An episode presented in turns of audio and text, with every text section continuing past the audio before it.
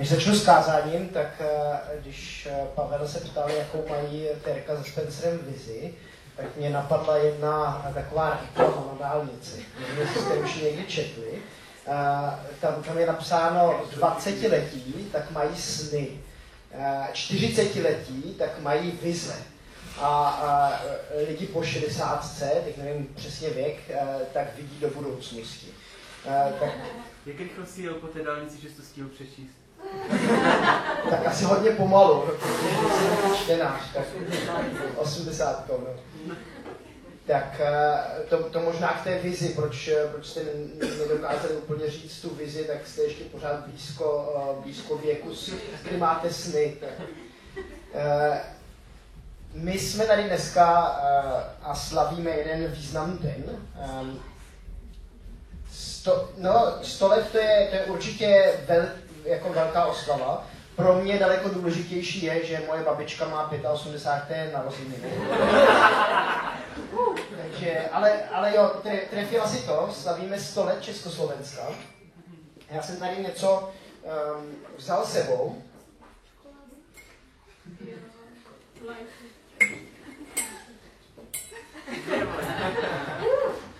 Možná nejdřív tu slovenskou. Můžeš, můžeš to podržet a pak to někam postavit, aby se to tak hezky výjímalo tady u nás. Ona to byla ozdoba ve Frenštátě, odkud vás všichni srdečně zdraví. Tady tu naši eh, českou. Dominiku, jestli někde... Výjímá se to tady? Tak jo. U sebe? Hm, tak. Moc, moc děkuji za výzdobu. A když slavíme teda těch 100 let vzniku eh, Československé republiky, eh, tak eh, je to možná jako když si slaví ty narozeniny mojí babičky. Většinou nejde jen o tu moji babičku, ale člověk vzpomíná i na jiné lidi, na události, který ten oslavenec slaví. A když, když teď vy se pokusíte tak zaspomínat, jaký lidé vás eh, a události, jaké vás napadnou, když vzpomenete na vznik 100 eh, let Československa, na vznik Československa. Třeba v tom vzniku, anebo průběh historie? Průběh historie, co je s tím spojené? Tak já třeba hodně zlížím, nebo kdo mě oslovil, tak je určitě příběh Milady Horákové. A vlastně byla to hodně jako justiční špatnost, co se stalo v rámci komunismu. A Milada byla jako i hluboce věřící žena a určitě třeba doporučuji si přečíst její poslední dopis, stejně jako breathtaking. Takže to mě oslovil. A když jsem třeba měla možnost ještě stát na Václavském náměstí v Praze, tak tam je vlastně takový důlet, jako kdyby symbolicky s křížem, tak další jako člověk, tak byl třeba Jan Palach, který se vlastně upálil, že jako že. Takže je, ty lidi beru jako... film o, o Palachovi. Vím. A určitě ty lidi beru jako takový symbol jako boje proti komunismu. Myslím si, že jako, souhlasím s komunismem, jako kdyby člověk jako tak trošku pošpíňoval tu jejich památku, protože bojovali za to, co bojovali. Takže to jsou moji třeba favority. Dobře, někdo další? Díky, díky moc, Verčo. Co, jaké osobnosti vás napadají? Já bych si vzpomněl hned do daleké historie na Cyrila Metoděje. Na Cyrila Metoděje? Který přinesli vlastně do Evropy křesťanství, že? Uh-huh. A potom o něco později, o pár století, jsem si vzpomněl na ten při vzniku České republiky, Československé, aby jako, za, jako podporu pro vznik izraelského státu. Uh-huh. Teď, v tom, teď se o tom také psalo v novinách, eh, že mm, Česká, Československá republika tak eh, pomáhala při tom vzniku um, státu Izraele. Tak, um, v televizi bylo tam velmi pěkný dokument, že vlastně Izra, izraelský stát vznikl za vydatné pomoci Československa, kdy francouzi a Britové ti se, ti se tím skoro točili zády, že? Ale my jsme je vyzbrojili, aby mohli bojovat proti těm hordám tam, ne? Se mi ohromně líbilo. Díky moc za hezkou vzpomínku na, na to, co jsme eh, jako Čechoslováci možná, eh, k čemu jsme přispěli. Co další? Kdo, eh, kdo vás napadá? Čapek Masaryk. Hácha nebyl černobílá postava, taky, taky jako byl zajímavý. Někteří vzpomínají na Zátopka, a na to, byl takový skvělý sportovec. Nedávno jsem s Jendou byl někde běhat a připadalo mi, že běží jak zátopek. Tak um, každý vzpomíná na nějaké lidi, na nějaké události. A um, když se koukneme na to naše duchovní dědictví, který ten náš národ má, tak možná můžeme začít ve skutcích apoštolů. V Tridádě. Víte, co se tam událo?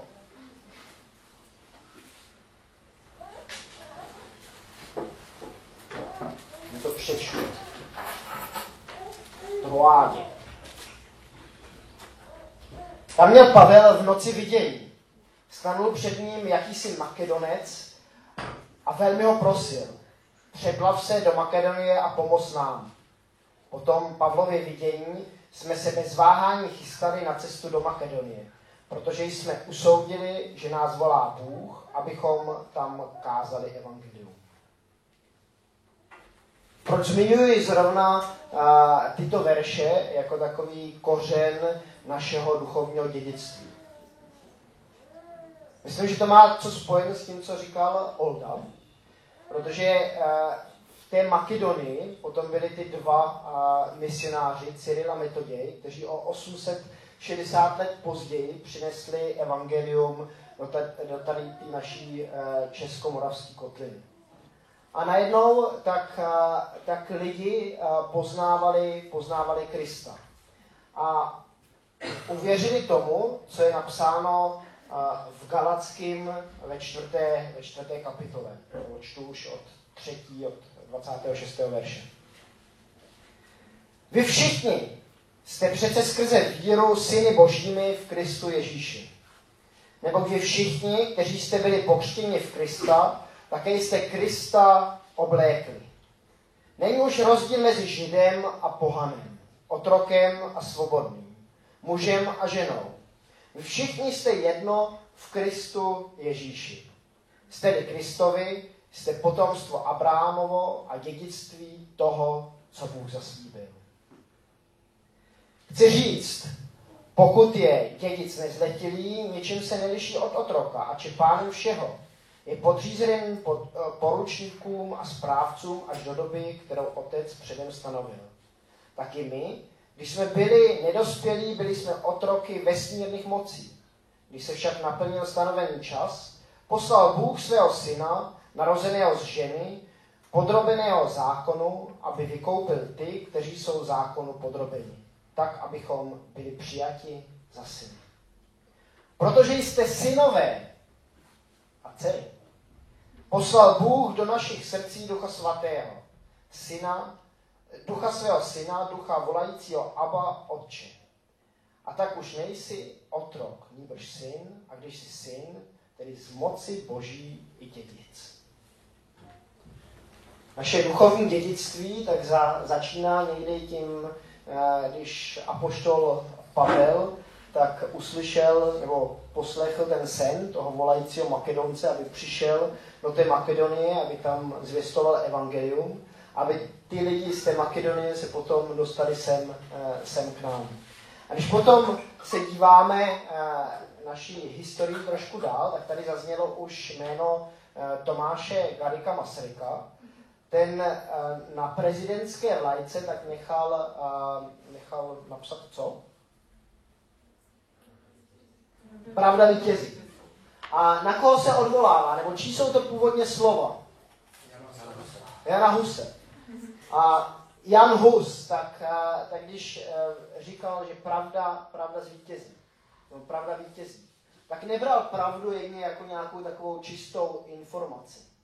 A byť e, určitě pravda jako informace důležitá je, měli bychom žít v pravdě a mluvit pravdu, říkat pokud možno tu pravdu v lásce, Protože, jak říká Tomáš Kempenský, eh, tak eh, pravda bez lásky, tak činí jedině co? Jedině nelítostně kritický. Takže když mluvíme pravdu, ale neříkáme ji v lásce, tak to potom jsme jedně takový štouralové, rýpalové, eh, kteří nic dobrého do světa eh, nepřinesou. A, ale takže pravdu určitě komunikovat v lásce, je to, je to strašně důležité v pravdě zůstávat. A když je, někdy se to stává každému z nás, že někdy zalžeme, že někdy možná trošku, tak za ty, trošku jinak zabarvíme, řekneme nějakou polopravdu, tak se znovu vrátit k té pravdě a říkat pravdu a, a, a žít v ní. Ale Hus tou pravdou tak myslel ještě něco jiného. Myslel, myslel tím uh, Ježíše Krista samotného. A uh, Pán Ježíš sám o sobě říkal, že on je ta pravda život. A o tom uh, Hus mluvil, to, uh, to Hus hlásal. A já, já jsem nedávno viděl takový pořad uh, v české televizi. Proč to heslo pravda vítěz, vítězí a proč Havlovo heslo pravda a láska zvítězí nad lží a nenávistí, proč se to stalo spíš takovou jako českou nadávkou. Proč, uh, proč najednou jakoby se o člověku, který, který žvaní, uh, tak uh, se říká, že je to pravdoláskař. A, a v, tom, v tom pořadu tak mluvili jeden politolog a nějaký bývalý čeští polito, politikové. A ten politolog tak říká takovou zajímavou tézi. Eh, říká, pravda a láska eh, jsou dvě nejposvátnější slova v každém jazyce. Svoboda by přidal jako, jako třetí.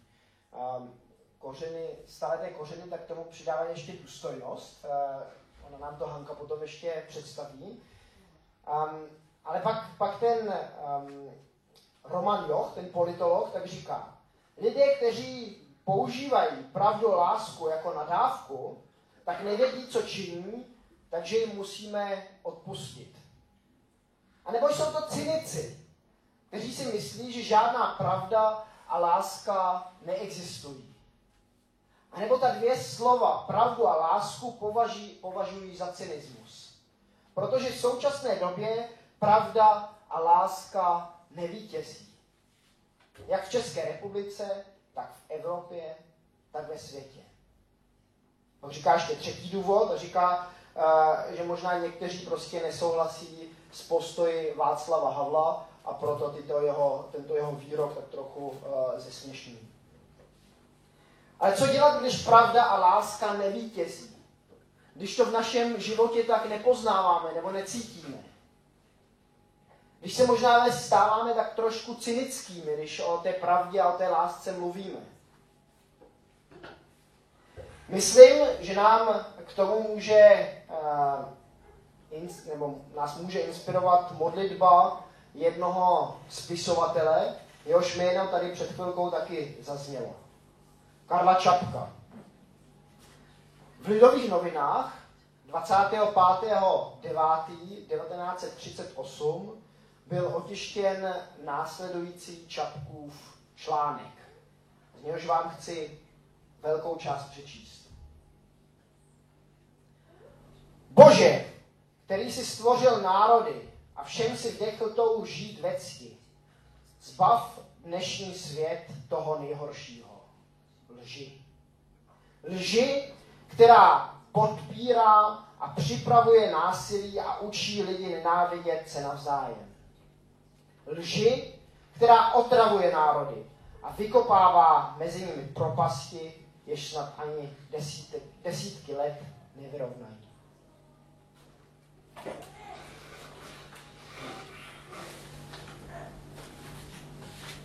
Přeskočím kousek. Bože, vrať světu pravdu. Bude to víc než smlouva míru. Bude to cenější než jak každé spojenectví. Nikdo, žádný národ, žádný stát si nebuď jist, pokud mohou být lidské vztahy kdykoliv korumpovány nástroji lži. Nebude jistoty, nebude smluv, nebude ničeho platného a bezpečného, pokud vědomí kteréhokoliv národa bude skřiž, skřivováno záměrnou lží. Za každou lží jde úklad a násilí. Každá lež je útok na bezpečí světa.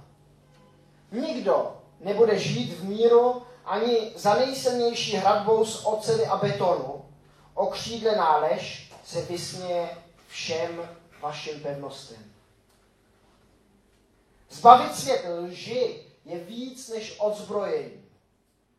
Jaké to bylo divné jasnozření, když nás náš Masaryk vepsal do našeho státního znaku slova pravda vítězí. Jakoby tušil, že jednou lež podnikne generální útok na náš stát a národ. A už předem razil heslo pro toto utkání. S tím heslem můžeme jít do boje, ale jenom s tím heslem může jít celý svět do míru. Neboť jenom bez lži se mohou lidé a národy dorozumět, ať mluví jakýmkoliv jazykem. Bože, vrať světu pravdu. To bylo pět dní před podepsáním Mnichovské dohody, která měla na náš národ eh, neúplně blahý dopad. Co si z té, z té Čapkovy modlitby můžeme vzít? Myslím to, že nemusíme být cyniky. Že pravda, a, i když není viditelná, i když ji možná někdy nerozeznáváme, tak je pořád tady.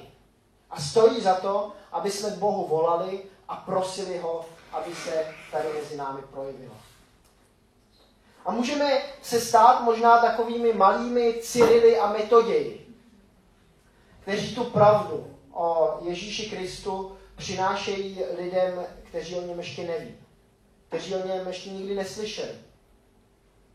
Protože eh, to naše duchovní dědictví eh, tak je zajímavé v tom, že někteří ani neví, že ho vůbec mají. Jsou lidé, kteří to dědictví o něm ví jako ten, eh, jako ten marnotratný syn a prostě ho nějakým způsobem svým životem profláknou. Jsou lidé, kteří celý život jsou křesťany, ale jsou nešťastní, jako ten starší bratr v tom podobenství o marnotratném synu. Jsou možná lidi, kteří, eh, jako Terka se Spencerem, eh, tak na nich je vidět duch svatý a radost, radost z víry. Ale jsou mezi námi lidi, kteří o tomto duchovním dědictví ještě nikdy nic neslyšeli. Možná tak trochu ve škole, jestli dávali pozor někde v dějepise.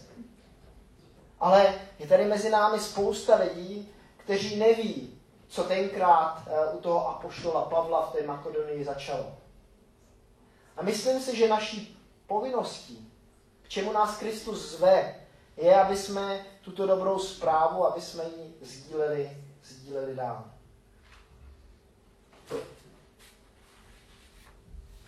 Ono to u Husa neskončilo. Když se na to duchovní dědictví podíváme, tak nemůžeme minout nejméně, jednoho člověka, který je uh, znázorněn na naší dvo, uh, 200 korunové bankovce. Jan Amos Komenský. Co o něm, co o něm tak víme?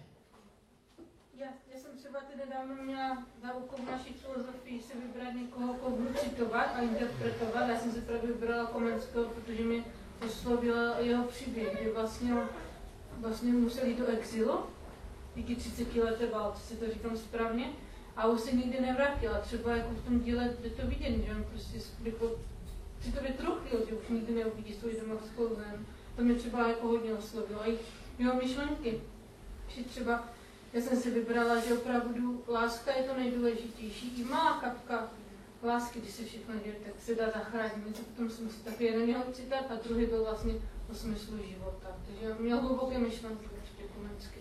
Jo, a mal, on mal ťažký život, on, bol, on mal taký život ako na Husinkovej dráhe, že uh, mal veľmi ťažké krušné chvíle, kedy mu zomrela mamka a jeho sestry a potom takisto vlastne mal manželku, mal deti a oni potom zomreli na mor, takže znova zostala sám, hej, že vlastne to, po čom túžila, čo budoval, zase vlastne mal nejaký prepad, zase nejaké výstupy a zase veľké prepady.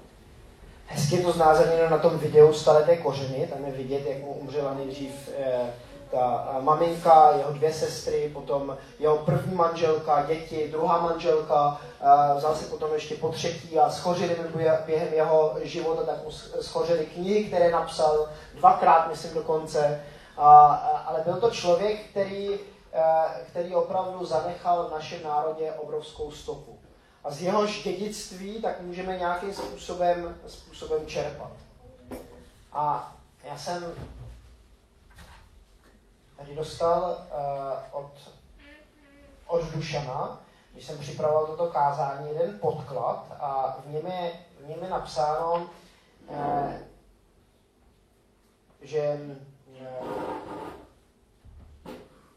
celé své dílo tak Komenský schrnul do malé útlé knížečky, která se jmenuje Jedno nezbytné. A je to odkaz na Marii a Martu, kdy se ptají Ježíše, co je nezbytné. A co je, co je odpověď na to, co je nezbytné? Co je nezbytné? Trávit čas s Ježíšem je jednoduchá odpověď. Komenský také je znám jako učitel národu, ale celá je, celé jeho vzdělávání tak mělo směřovat k tomu, aby lidé poznali Krista. O tom se ve škole eh, většinou lidi eh, nedozví, když se o Komenském učí. Ale on byl posledním eh, biskupem jednoty bratrské a, a měl tu obrovskou touhu, aby opravdu lidé trávili čas s Ježíšem, aby ho poznali jako svého, svého spasitele. A když potom byl um, Vestfálský mír, když byl uzavřen, tak my jako národ jsme na tom nebyli zase zrovna moc dobře. Uh, ta uh, svoboda uh, náboženská tak se v naší české kotlině moc neprosazovala. A začaly být páleny Bible, nevím v jakém velkém množství to bylo, ale hlavně evangelici tak byli tak trochu jako utlačováni. Ale v tomhle těžkém období tak eh, vzniklo něco dalšího. Tady nedaleko uh, od nás, v Ženklavě, tak uh, se narodil uh, někdo známý, kdo ví jeho jméno.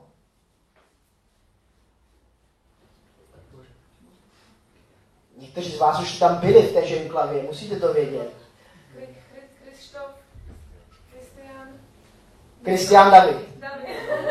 A, a co ten Kristián David? Co, co s tím jeho jménem spojujeme? Moravský bratře, moravské bratry. A čím jsou ty moravský bratři známí? Jsou známí misionáři. Jsou uh, známí modlitevníci. Ty chceš teď dělat uh, u nás ve sboru někdy modlitby 24-7. Oni si nemodlili 24 hodin 7, týdnů, uh, 7 dnů v týdnu, uh, ale oni to táhli 120 let každý den, že se takhle modlili. A, a možná, že bychom něco takového ve sboru taky mohli začít. A, když se koukneme na ty moravské bratry, tak je zajímavá jedna věc. Oni, když přišli do toho Ochranova, kde našli ten svůj azyl u gráfa Zinzendorfa, tak se eh, během prvních pěti let docela hádali. Nebyla to žádná taková idylka. Uh, uh, oni, oni často scházeli k nedělní bohoslužbě a zbytek týdne tak byly ty rodiny tak mezi sebou trošku rozhádány. Trošku víc, trošku méně. Až jednoho dne při večeři páně tak se stala, uh, tak se stala taková zvláštní událost. Že najednou začali jeden druhému uh, vyznávat svoje hříchy a začali se jeden s druhým usměřovat. A najednou, když, když přišlo toto usmíření, když se jich během, já nevím, jestli to bylo během kázání nebo během čeho, tak se jich dotkl duch svatý a, a oni zjistili, že mezi nimi něco není v pořádku, tak se teprve začaly ty, dít ty velké věci. Tak najednou mezi mládeží tak, se, eh, tak, byl, tak byl takový uh, tah na branku, že, eh, že oni, uh, oni se začali modlit. On Graf Zinzendorf v, v tehdejší době tak nebyl žádný starý chlapík, měl teprve 27 let, takže byl mladší jak, uh, mladší, mladší jak já, to já se ještě taky necítím úplně starý. A, ale ale měli, měli tak na branku a od, odtud po těm, od těch moravských bratří tak se rozneslo evangelium do celého světa. Až do Grónska. tam se zvěstovali moravští bratři evangelium. A já si myslím, že od těch uh, moravských bratrů my se taky můžeme něco naučit. A to žít opravdu v jednotě a v lásce. Vyznávat si, když něco proti někomu máme. Žít v té pravdě, jak o ní mluví Hus. Nemít jen tak takovou nějakou uh, nahuzenou, veselou, nedělní tvář, ale, uh, ale žít, žít v pravdě a lásce opravdově.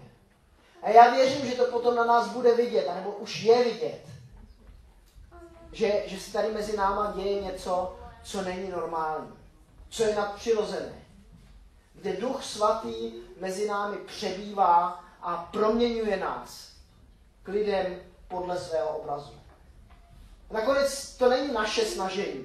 Není to to, že my se tak moc, uh, moc snažíme, ale je to Duch Svatý v nás, který to, který to v nás působí. A je otázka, jestli my, my mu nasloucháme, jestli my, my, my se jim necháme uh, vést a korigovat.